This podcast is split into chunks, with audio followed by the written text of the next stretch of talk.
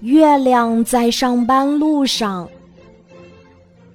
那天，月亮上班的时候，由于起得晚了一点儿，有点儿手忙脚乱，以致他走在路上时心情很不好。月亮像往常一样，从东边慢慢升起，脚步显得有点儿沉重。谁都看得出月亮的心情很糟。月亮越升越高，它慢慢走过一棵大松树的身边儿。按往常惯例，这个时候他会低头问一声：“松树先生，晚上好。”松树也会按惯例回答一句：“月亮先生。”祝你一路愉快。可是今天心情不好的月亮竟然忘记了问候一声，就步履沉重的从松树身边走了过去。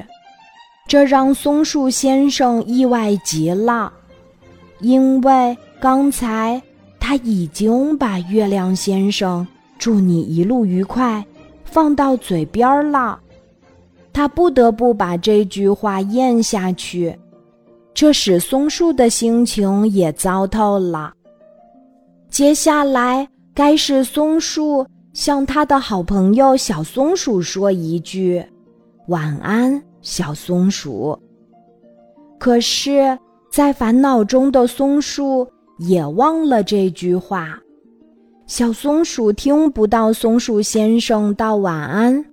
他的心情也糟透了，以致他忘了向自己的太太道一声晚安。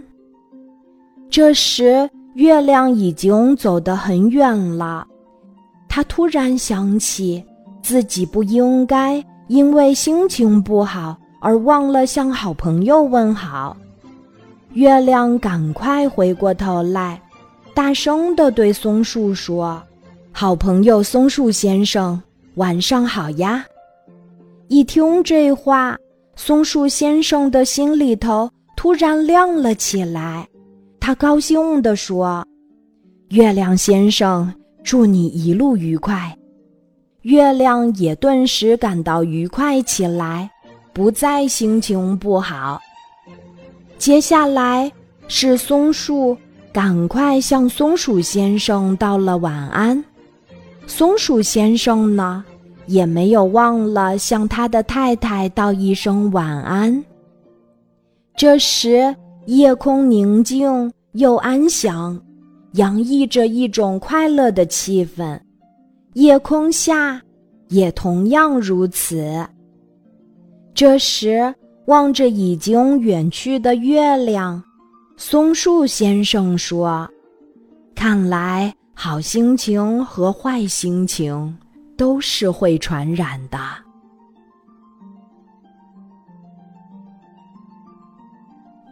今天的故事就讲到这里，记得在喜马拉雅 APP 搜索“晚安妈妈”，每天晚上八点，我都会在喜马拉雅等你，小宝贝，睡吧，晚安。